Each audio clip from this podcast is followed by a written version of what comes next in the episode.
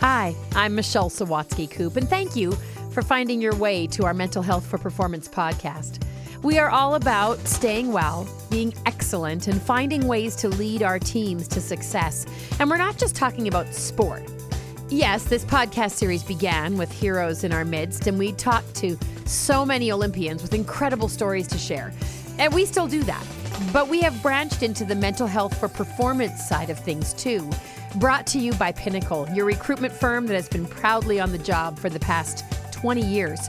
Because we know that many leaders are looking for ways to help their teams be successful without paying too high a cost on the wellness side of things. So we have invited Dave Angus, president of Johnston Group, to join us. Dave was also president and CEO of the Winnipeg Chamber of Commerce for 17 years and is a passionate leader who cares deeply about the people he leads. So you're in for a treat. There's so much we can learn from someone like Dave. So let's get to it. And Dave, to be clear, this is not about sport at all. It's about you, Johnston Group, your thoughts on leadership, and your passion for it all. So thank you for joining us. Well, it's great to be here, Michelle. Thank you very much. I am the opposite of an athlete, so you really have the other other end of the spectrum for sure. just to be clear. Okay. opposite of an athlete, perhaps uh, on a court or something, but uh, inside probably exactly the same. Because I mean, being president, you're you're like a coach of a of a massive team. That's for sure. Yeah. Well, okay. So, so if I when I open your website, okay, if I open, you know, if I look up Dave Angus and President Johnston Group and all that, it says, How do people want to be taken care of at work?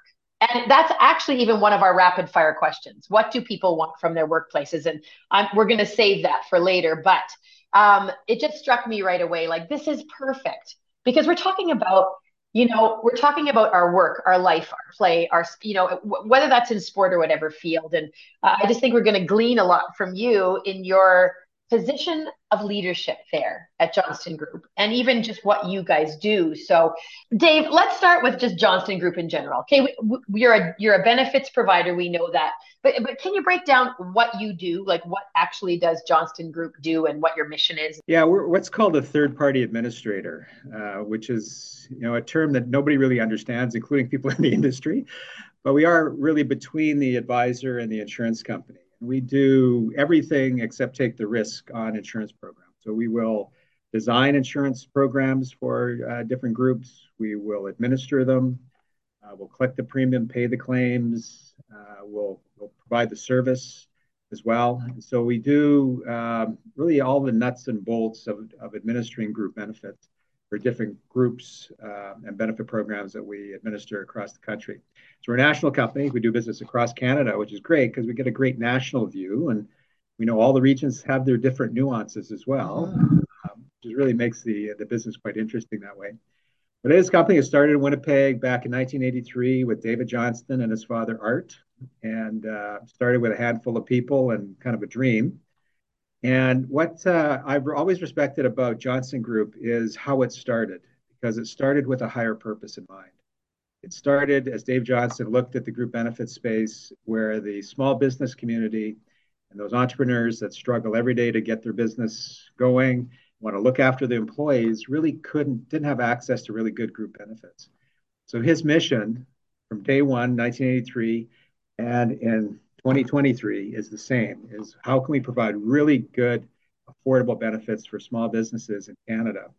And that has defined our, our biggest plan which is our chamber chamber plan that we work with over 800 chambers across the country. So I've always respected that about Johnston Group and it's easy to start that way. It's tougher as you grow to keep uh, that purpose in mind but but Dave through his leadership has been phenomenal in terms of staying true to the mission. And um, so it's been uh, it's been great, and we've seen tremendous growth, and uh, we've got a great team here at Johnston Group, 335 people. Uh, we deal with 300 advisors across the country as well, all you know part of their local communities, and so it's really uh, it's really great company. We do other products as well. We have a Cinup product, which are Indigenous products. We work with 350 Indigenous organizations across Canada. Have very strong uh, passion and commitment to reconciliation and to uh, supporting Indigenous uh, people and Indigenous organizations through really good benefits for them as well. So, um, yeah, it's been a great uh, it's been a great ride so far, but uh, really proud of the company that uh, has been built here. Yeah, I love that. I love how how much you guys focus on small business and how that actually becomes big business in that you have so many small businesses. And that is a step for small businesses isn't it? From hey i'm going to start this business to ooh now i have some people working for me. Do i have enough to provide benefits? And you, you must lead a lot of small businesses from that one step. That's a pretty big step for a lot of them. Yeah we see a lot of growth. And a lot of the a lot of the step we find was a step that that dave johnston took is moving from a family business to a non-family hiring non-family members is a big step mm-hmm. for a lot of these companies.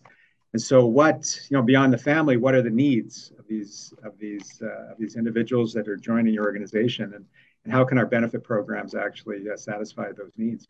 But i'll be honest with you in today's world um, we're seeing more and more non-traditional benefit companies and organizations like restaurants those in hospitality are now recognizing they need good benefit programs that's one of the first questions that uh, that candidates coming through the door looking for work are asking, "What is your benefit program?"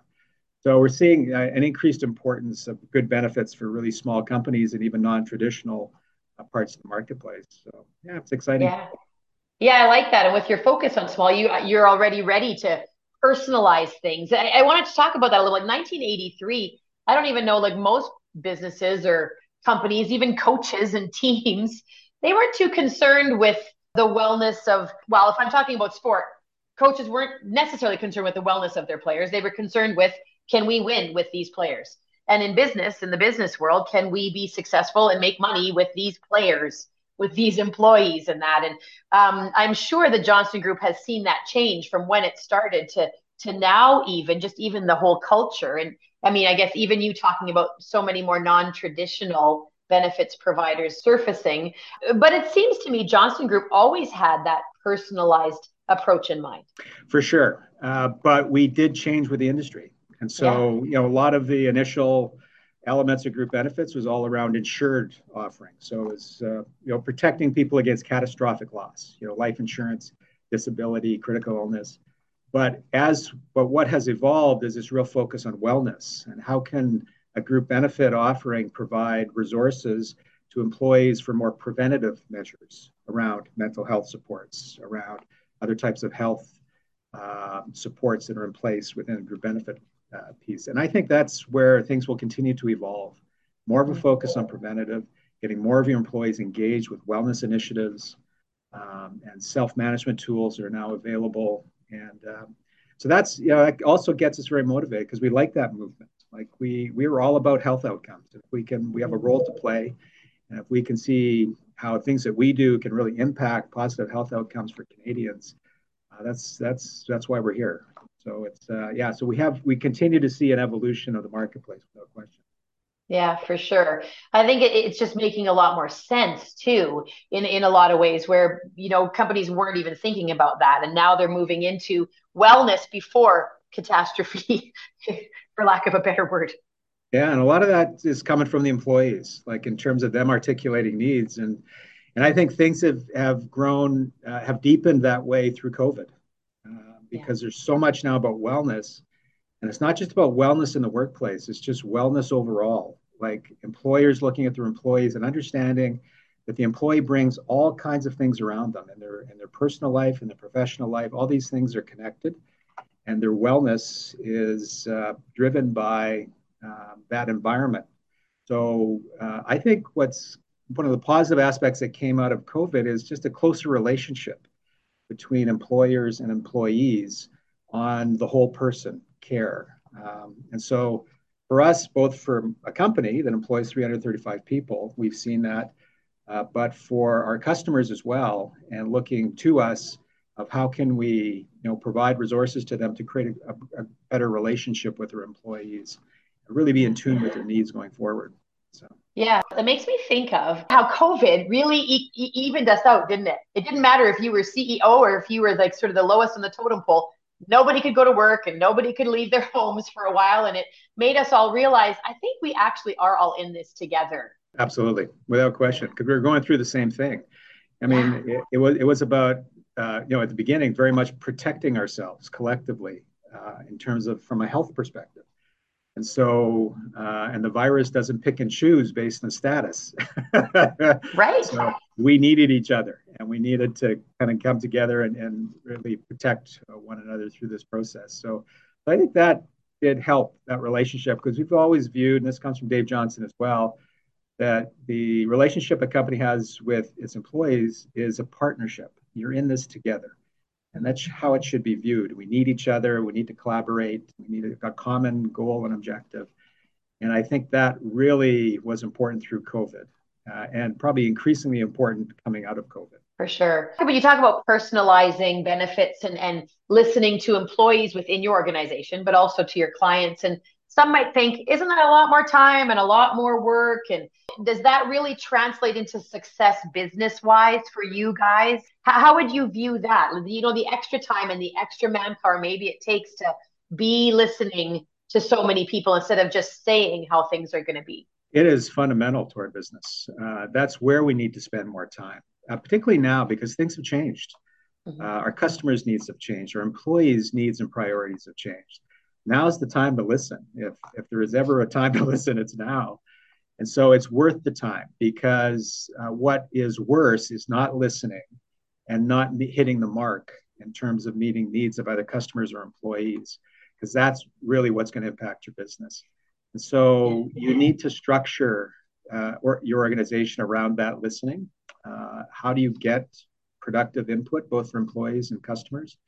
Uh, what are the questions that are important to ask? Yesterday, we just had all of our managers. We have about 24 managers here at Johnston Group. And I'll be honest with you, that was the group within our organization that had the toughest job. Uh, everything landed on their desk. When we were moving people home when COVID's first started, nobody wanted to go. Uh, the managers had to work with employees, understand their needs, get them home, all the needs for communication through COVID in terms of how we're going to communicate and how we're going to get our work done. All of the personal issues that employees had that they had to deal with, managers had to had to be there, and then returning to work was the same thing. It's trying to get people back to work. And so our managers, um, from a mental health perspective, for sure, had significant have been impacted significantly. And so listening to them, so we had a great session with them. We had roundtable discussions, listening to what are their issues, what are the things we need to do as a company coming out of COVID to make it easier? How can we get your, your job back to one that you really enjoy, that's fun, that's fulfilling? Uh, so it was a really good discussion and worth every minute of that conversation. It's really going to dictate our strategy going forward, no question. So listening is fundamental right now to business. And um, those that don't uh, will pay the price, I think. Um, some leaders, I think, I think they worry that if we listen and we have too much input, right?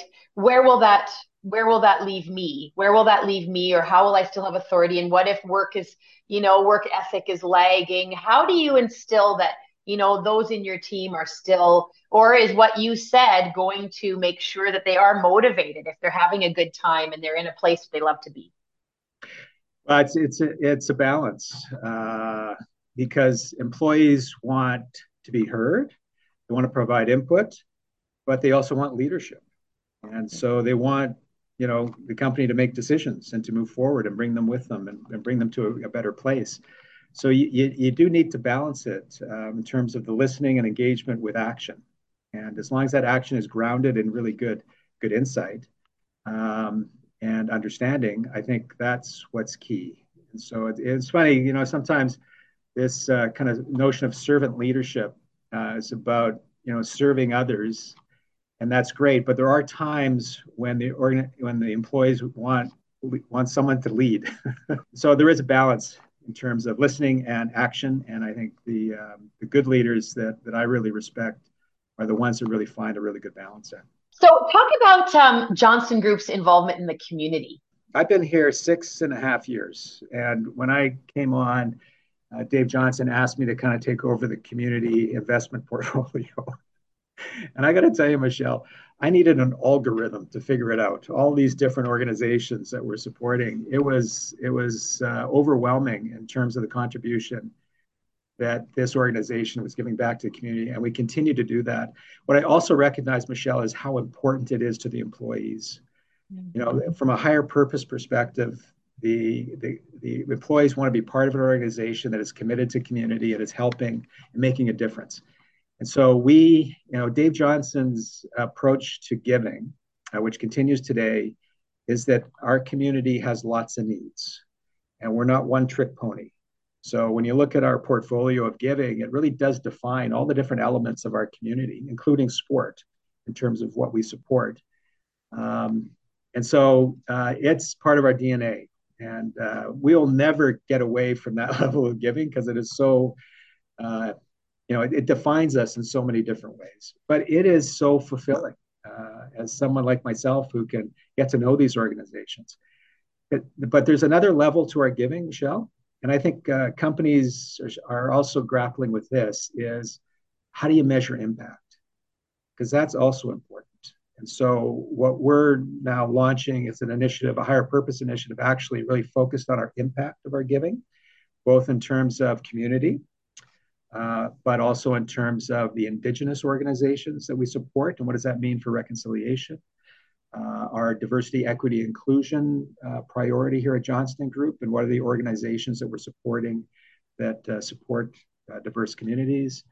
Um, youth would be another one. Uh, we talked about wellness and mental health in particular. What, what, uh, you know, where, where are we investing there? So, how do we tell the story of our giving and impact that our dollars are having, and be able to ensure that to our employees that we are making a difference with the dollars? And here are some of the stories that that uh, these amazing organizations that we're supporting. So.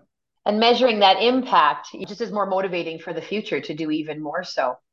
Absolutely. How do you choose which organizations that you guys work with? I mean, there's a whole, there's such a big list. When I when I was, you know, researching and, and thinking about what we were going to talk about, um, and talking about, man, like that is a vast list of charities that you guys support. And so it must be difficult. You must get a lot of requests coming in. And I, I think it's super cool that a benefits company really wants to benefit the community in more ways than just one. So how do you approach that? Uh, it's not easy because uh, there's so much need, and we're seeing it out of COVID as well. Um, you know, we were just talking to some companies similar to ours, and they really noticed uh, an escalation of asks right now, both in terms of existing organizations needing more resources and some newer organizations that we've never given to approaching us for, for help. So, the, so there's so much need there. So it's really difficult. We've had trouble saying no, because once you get once you hear the stories, and you know you you want to you want to be there for them. So it's it's not easy. What is important to us though is that we're very uh, easy to approach. So we don't have uh, you know, some committee that we can say is going to make the decision, but you'll never be able to talk to them or present to them or not. You know, have this whole structure that you have to try to make out some kind of application like you're applying for a loan. It, we want to we want to be very uh, open to having a discussion. And sometimes we'll have to defer decisions down the road because we're fully subscribed. But we want to hear the story. And, and you know, we did, uh, when I first came, we did some roundtables with staff. So we'd have 10 or 12 staff at a time. And because I wanted to get a sense of the values of the organization when I first started. And so we asked them, you know, why do you work here? What are some of the things? We had great conversation, but with every one of those roundtables, we would bring in one of our community organizations that supported and they would tell their story. And that was always the best part of it because people just loved hearing what great work these organizations that they were supporting uh, were doing. And we would ask them, besides money, what, you know, what, what's, how, how can we help you? And the number one thing they said is if you can just be a champion, if you can help tell our story, if you can, you know, because we're really proud of what we do, but we're so small, we can't amplify the message you can help us with that, that would be fantastic. And so, at the very least, we can do that. And we can be their champion, we can tell their story and tell and share some of the great work that, you know, frankly, these organizations, especially to COVID, these are heroes working on our behalf uh, in our community, doing amazing work, not doing it for the money, uh, doing it because they have a higher purpose as an individual, and they deserve our support. And so uh, we always try to find a way to help as many organizations as we can because not just for those that they help, but also the people that are doing it on our behalf are just so so amazing. Yeah. Well, this might be an obvious, but um, you obviously have seen in your employees some, you know, some people might be thinking, well, oh, that's a lot of extra I got to pour into my company to get give my employees the opportunity to give back to the community. But obviously the benefits far outweigh the extra that it is uh, in terms of above and beyond the work that you do in your workplace. For sure. And you know one of the uh, motivating factors for me to come to johnston group uh, was uh, i was at an event and johnston group was being uh, presented an award for community giving. And Dave wasn't there, so our VP of IT went up there, Ed Zegers, and he said, you know, we're motivated to grow. Our motivation for growth is so that we can give more back to community. And I thought, boy, that's that's a really strong message. And then I, I came to work here, and it's absolutely true. And so when we talked about our growth, you know, and so a lot of companies are really focused on numbers, and you got to hit that number, and that's what it's all about. And for us as a staff, it's about here's our number, but this is what it's going to mean to our community giving. And that's what people get motivated about. And so there's a culture here uh, that not only is organically developed, but also we attract people to the organization who have that motivation. And uh, so it's very much driven by the staff itself. We really have zero issues in terms of trying to justify our investment. They, they're very proud of that. That's cool. And you hear nowadays too, I mean, places of work are looking for employees, especially after COVID, you know, trying to encourage people to actually work. And I think back in the day, you know, just the salary was enough to get someone to put their boots on every morning and get to work and do their nine to five. And really that was just work. And then they would fill their lives with with their own things. That's changing, isn't it? It's not enough for people anymore, is it? No, we're seeing that in the um, are new applicants, like in, you know, with people who are applying for jobs here in terms of the questions they're asking. Because in today's world, uh, we don't interview them, they interview us. And so we need to have some good answers and we need to demonstrate reality behind those answers. And there's a lot of questions around community giving. So they'll, they'll probe more on that. There's a lot of uh, questions around reconciliation in terms of what's our stance on that. Diversity, equity, inclusion comes up almost every time. And so and I love it. I mean, because these are the principles upon which we want to stand on. And if those are the principles, these applicants are really important to them, then then we know this is a great great home for them. Mm-hmm. So uh, yeah, so we're you know that's it's things are changing and evolving. I know that there's been a lot of discussion coming out of COVID of how the priorities changed. And one of the there was a priority ahead of COVID around higher purpose that people want to work for a company that's making a difference. Uh, but I think that's escalated. I think more and more coming out, uh, people want to work for organizations that really are demonstrating that they're making a difference and they're committed to uh, to certain principles that uh, these these employees can be can stand behind and be proud of because they align with their own values and principles. So yeah, it's it's great for us as staff, but also in, in terms of recruiting people to our organization. Uh, our higher purpose approach is very much a priority. Yeah. It's interesting how much benefits are about keeping employees well for for employers who hire them, right? We want to protect they want to protect their employees and make sure that they are well taken care of. How do you make sure that your employees are, are well taken care of and are and are well and are mentally well? Do you have processes in place or well, you, you always have to take a look at that two ways. One is what did we do through COVID? Because things changed dramatically for everyone through COVID. And our approach, and I've had a lot of discussions lately with some other business leaders around how you went into crisis management. Mm-hmm. And so everything wasn't about the long term at all. It was about either putting out fires or trying to avoid fires or making quick decisions and and just doing things. It was it was phenomenal how quickly we made decisions through COVID. Uh, never would have thought we'd be able to move that quickly. Uh, and it's a lesson actually when you, you know, need to act. And so a lot of things that we needed to make sure right from the get-go was that uh, we gave the employees confidence that the organization is going to continue to exist. Because I remember the day that they announced a global pandemic, uh, and it was on a Friday. We pulled together our senior management team that Saturday morning, actually, to start process through which need the strategy. Uh, and the first thing we had to do is bring confidence to the employees that uh, they're still working for an organization that's going to continue to exist and continue to thrive and do what we're doing. So we needed a plan. And so that had to happen first. And then as we went, we needed to look at the employee experience in, through in a COVID world.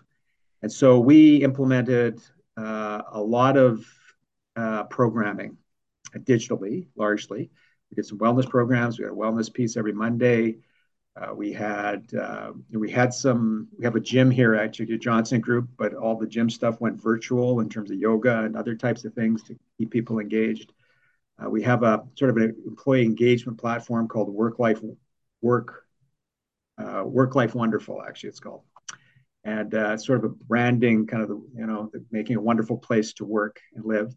Um, and so there was regular programming on that, uh, different communications, different videos, some some training opportunities. Um, so it was it really was about doubling down on employee engagement because everybody's mm-hmm. isolated and they still they needed a connection back to the company. And so and we tried to you know one of the big challenges from a mental health perspective was the lack of certainty through COVID.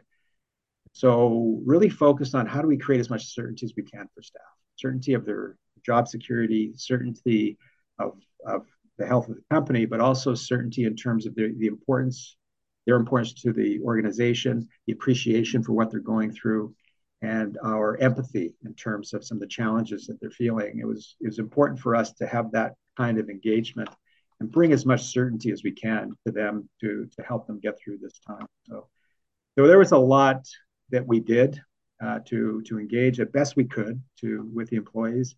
I did uh, a regular video with the employees, kind of updating uh, the employees on, on, what's going on. I'd have guests on that video from different parts of the organization. Um, and I think people appreciated that because it was just this connection back to the company. And so um, there was a lot that we did that way. Um, and it what's fascinating, it's absolutely connected to what we actually do as a business. So through all of that, we were also looking at what can we do for our customers to help them get through it. And so we created a COVID site uh, for information on COVID for companies to actually use to distribute to their employees. So there was a lot going on, um, and all with the uh, intention of kind of wrapping our arms around our employees and saying, you know, we, we're, we're together, we're with you, we got your back. Let's let's get through this together. So that's, uh, you know, it was it was tough. It, it, went by fast and it went by slow all at the same time. It was yeah. one of those moments in time. So it certainly was. But now it's it's Michelle. I think you know I also had recent discussions around this. Is uh, as organizations we have to spin out of this crisis management mode. Um, and even in the discussion we had with our managers, it really was about what's our vision now what's our direction? There, people are kind of getting back to what's the long-term view and what's my role in that. So you have to get out of this crisis management approach which is all about putting out fires and looking at better planning and, and you know a new strategy and really understanding what how the changing priorities have taken hold in terms of, uh, of our employees. And so so it's uh, so that's kind of the path we're on now. We're kind of resetting and now we're planning new and it's exciting. It's exciting how much we have learned through the pandemic but that's interesting you say that because i haven't thought about that a lot. We really have to recover in many ways where maybe all of the we can we we've implemented things that are great to keep and yet now we have to say okay we're not in that crisis anymore. We can actually move forward. Are all your employees actually back in buildings now or we have we went to a hybrid, as many companies have. So we've uh, enabled them with the technology to do hybrid. So we started actually November was the time we did a pretty slow burn there. So we started asking employees, can you come back maybe once a week just to try to get back and and so we tried to slowly evolve because people needed to adjust, right? And uh, so now we're basically a hybrid model. Um, it's kind of a three and two model with flexibility because um, hybrid you know flexible work arrangement isn't about a three and two. It's about being able to handle all the pressures of life and your work at the same time and having the flexibility to do that. So it's uh, we're still working on it but uh, that's where we're at. We're at a hybrid model work. So much good advice that has been given to us from you in terms of a leadership standpoint in your company. But so before we go to our rapid fire questions and learn more about you and your company, um, what about Dave Angus, though? You're the president of this big organization, right? Um, just I'd love to hear a little bit of your path on how you got here. And I know you love where you've landed. And, and what was your path like in terms of becoming the president of this Johnston Group? Well, the path really leading to this job started with my previous job, which was I was the uh, president and CEO of the Winnipeg Chamber of Commerce. So I came from the chamber movement. Uh, it was a five-year gig that turned into 17, and because um, it just kept me interested, and there's new projects coming in, and and, and so that kind of the community part of this role is what really was important to me. To be, if I'm going to move to the private sector, it has to be a company that's really integrated with the community. And so I, I yeah, I ran the chamber for um, for 17 years and got to know Johnston Group through that because I was on the uh, the the chamber plan is set up as a not for profit actually. So they have a not for profit board, and I was on the board for 17 years and got to know Dave Johnston, got to know Johnston Group. So when Dave approached me, and and trust me, Michelle, it was um, the interview for me was it took a year and a half. because Dave didn't know whether I was the right guy for the job. I didn't know whether I wanted to go to the Johnston Group, and so we would do this dance for a year and a half, and uh, finally it just absolutely li- uh, aligned. I think on both sides, and uh, best decision I ever made. So it's uh, so I'm loving the loving the role now, but a lot of it came from uh, getting to know them through the chamber, but also my grounding in the community really aligned with the nature of this organization. So that was a big part of it. Yeah, absolutely. Uh, sounds like a team a lot of people will want to be a part of for sure. We yeah. So. Okay, I have some rapid fire questions to ask you to, yep. to, to top it all off here. Um, describe a scenario, Dave, when you had to think on your feet. Uh, well, the scenario uh, that comes to mind most quickly uh, was that first day of COVID because I you, there there's no playbook. I mean, you talk to people who went through this. There's no playbook for this. This was brand new, uh, and so everything was thinking on your feet, including the intuition uh, that Saturday morning to bring the senior management team together. Because I really didn't know wh- how we were going to frame the discussion. I just knew we had to get together.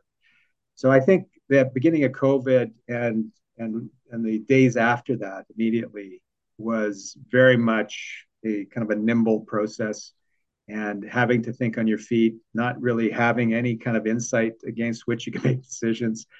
So that moment would would you know really stands out uh, from that perspective for sure. Yeah. Of all the times I've asked that question, I've never heard the first day of COVID. That's a really great answer because wow, we were all in, in whatever, wherever we were. Yeah. What do we do now? Right? Know, exactly. You think on your feet and you just we all had to do something. Well, and you had no time to research anything or, you know, or, you know, even have discussions or consultation. It was action needed to happen pretty immediately. Yeah. Yeah. And actually, we didn't even know what to research, right? It was like, no. Has this ever happened before in our lifetime? Um, no, actually. That's it, exactly. Anyway. Okay. What is your happy place if you have one? I do have one. Uh, and it was one, uh, it was an investment my wife and I made through COVID because we weren't traveling. So we thought we'd treat ourselves. We bought what's called a swim spa. So it's a spa that you can actually swim in because they have the you can turn the jets on against you and you can do actually swimming. So it was good. We needed some place to exercise and to. But what's been great about it is that uh, for both my wife and I, it's we've had we've had amazing conversations in our swim spa the last year like it's just been and it's it's therapeutic and it's relaxing and we're in there almost every day. I come home we hop in the swim spa so that's my happy place for sure without question. How do you define success? Uh, we talked a little bit about it. More as i get older i'm uh, success for me is defined by impact. Uh, both whether it's impact in the community impact here at Johnston group or impact in individuals lives particularly those that work here uh, in terms of helping people with their career advancement. So, how can I provide a positive impact? Is how I would define success. Tell me about a time where you felt underqualified. Well, uh, number number one, every time I get a new job, I feel underqualified. Um, but probably no more so than this job here, actually, uh, just to be perfectly honest. Um, that's what took so long actually to come on side. It wasn't that I didn't want to work here and work with Dave Johnston. I, I didn't know whether I didn't want to set myself up for failure. And I was new to the industry, and I knew I'd be working with people that had years of experience in the industry. Um, and I knew it was a great company, and I so a lot of risk. I didn't want to screw it up. yeah. This absolutely, when I took this job, was uh, that moment. I had struggled with some confidence coming in, to be honest with you. So, what did you do about that? What did you do about that feeling of feeling underqualified? I listened. I met with seniors uh, management and just listened. And I wanted to make sure that I wasn't a threat. I wasn't going to be somebody that came in with all these new ideas was going to change everything. Uh, that I was here to listen and to support and, uh, and create strong relationships. So, so that was the approach going in, and that's what worked. Uh, it helped really help me get into a role that that I could still make a difference in, uh, but also really have strong relationships with those around me. How do you have conversations with people who have more power than you? Well, it's funny because uh, I learned a lot through my time at the chamber because uh, I would be dealing with senior business leaders and I dealt with senior politicians, uh, including premiers and mayors all the time. And uh, one of the things you have to recognize about people that have more power than you is they probably have as many insecurities as you do. and they uh, so it's very important to take the time to understand them and to understand what drives them what motivates them what's important to them um, because then out of that comes respect because uh, you've taken the time to get to know them and they didn't have to mask their insecurities with sort of power uh, and so it really was that. And I always had really good relationships with business leaders, but political leaders as well, because I understood the environment or I, I, I, learned the environment that they were in and how challenging it is. Uh, and I respected their role. And so, uh, yeah, so that's was my strategy. And I learned that through the chamber and it uh, has served me well today for sure. It seems as though mental health is about things you cannot see. When do you see it? Uh, I see it uh, in myself. And there were a couple of moments through COVID, and I've shared this with staff actually, where uh, I wasn't feeling well and I didn't really understand why. And so I remember uh, having a discussion with my wife. We'd sit down and you know, we always try to talk about how, how how's the day, and I was saying I'm not not feeling well. I don't know what it, it wasn't COVID, it wasn't anything.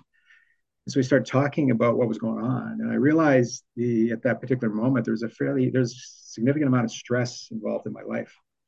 So I realized at that point, clearer than ever before, that I was having a mental health challenge and dealing with my job and dealing with my life. Um, but what was really helpful was the self analysis that went into that and the self monitoring, which I continued to do to see how I'm doing. And what was really helpful is I had somebody to talk to about it, uh, somebody that you know cared as much about me as anybody. And uh, so both of those were really important: is ability to really self-reflect and self-manage, but also to have somebody that you can you can express how you're feeling to, and have a conversation and talk through it. So that, to me, probably more than ever before, was a real clarity around mental health, and I and I saw it in myself so now it, it's helped me actually as I deal with other people that are under the same kinds of struggles and advice that I can give on that and, and try to be that sounding board, the person that can listen. So uh, that's where I've seen it clearly. Awesome. Thanks for sharing that. What, in your opinion, is the biggest change in people post pandemic? We touched on this a little bit actually through our conversation, but what do you think is the biggest change in people since COVID?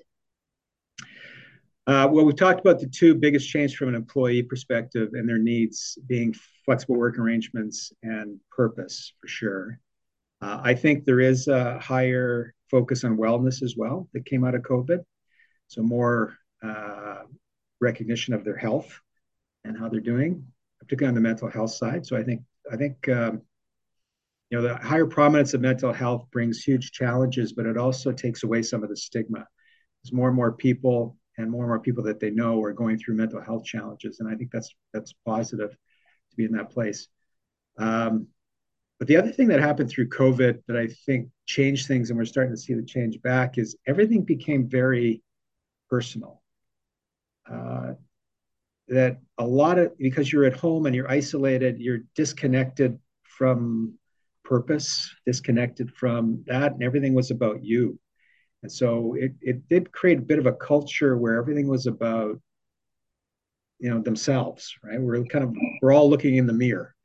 And and that's not great, right? Because it's not good for mental health. It's not good for uh, trying to moving forward as well. So I saw that change, and now the uh, objectives of organizations like ours is to bring people out of that context and recognizing that they're part of a bigger objective here.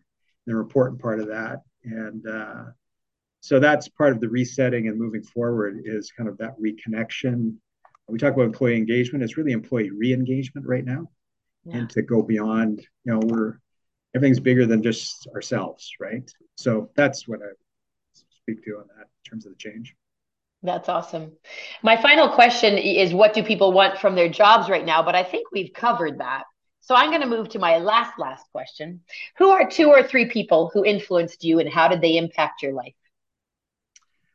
Uh, Dave Johnston, for sure. Uh, I've known him for, for 23 years and mm-hmm. uh, he is an awesome role model. So that I could never live up to, by the way. so um, he is, you know, I'm the lesser Dave at Johnston Group. I, I admit that. I know that. I'm okay with that. I'm the lesser Dave. So, but he's he's been a great mentor for me. And I just love the way he thinks. Um, there's another individual I'm going to cite as well who is my absolute hero, and his name is Srini Reddy. And Srini Reddy is a community uh, champion here in Winnipeg that spent a lot of time from South Africa originally.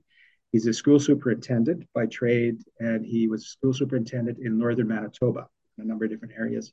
He has a very strong relationship with the Indigenous community. And I've never met a more selfless individual. And as an example, we're just working with him on an initiative now where the uh, First Nations, particularly island First Nations that are so remote, are phoning him to say, Srini, can you help us get some clothing. We need winter boots. Can you help us get? We're trying to do recreation. Can I get a couple of canoes because we're on a lake and you know kids need something to do and so he would go and he'd try to find these things and he'd send them up uh, send them up north and so we're working with him now to be able to provide some resources we just hosted a family uh, that came down from the first nations that wanted to buy um, uh, toys for all the children on the first nations and they were looking for any help that they can get with that so we sent some of our staff down to the Toys R Us where they came and and, uh, and we paid for all the toys as, as part of it. But a big part of this initiative is we want to get to know these communities. Uh, we want to know them. Uh, want to know what they're up against. We want to know who they are. And as part of reconciliation, I think that understanding, not only helping, but getting to know the people that, that you are helping uh, and creating that relationship is what we're trying to do. So now we're trying to bring in uh, some schools into that as well. And but that all comes from Srini Reddy, absolutely my hero, and uh, he's just been a wonderful uh, mentor for me. Wow. Dave Angus, president of Johnston Group. What an incredible resource you have become for us today. The whole purpose of this Mental Health for Performance podcast is to help people create environments where people can thrive, achieve, and want to stay. And this whole conversation has led us to exactly that so many tools, ways, and thought processes that you guys have gone through that we can learn from. Dave, your humility and, and realness, even as the president of an organization as big as Johnston Group, is refreshing. And just from our short time together, I feel like if anyone's collaborative in a leadership position, it is you. So thanks again for joining us, and a huge thanks to Pinnacle, your recruitment firm that has been proudly on the job for over 20 years, for making this episode happen at all. Hey, you can dig even deeper into some resources that accompany this latest episode of Mental Health for Performance at www.drtoogood.com. I'm Michelle Sawatzky-Koop. We'll talk to you again soon.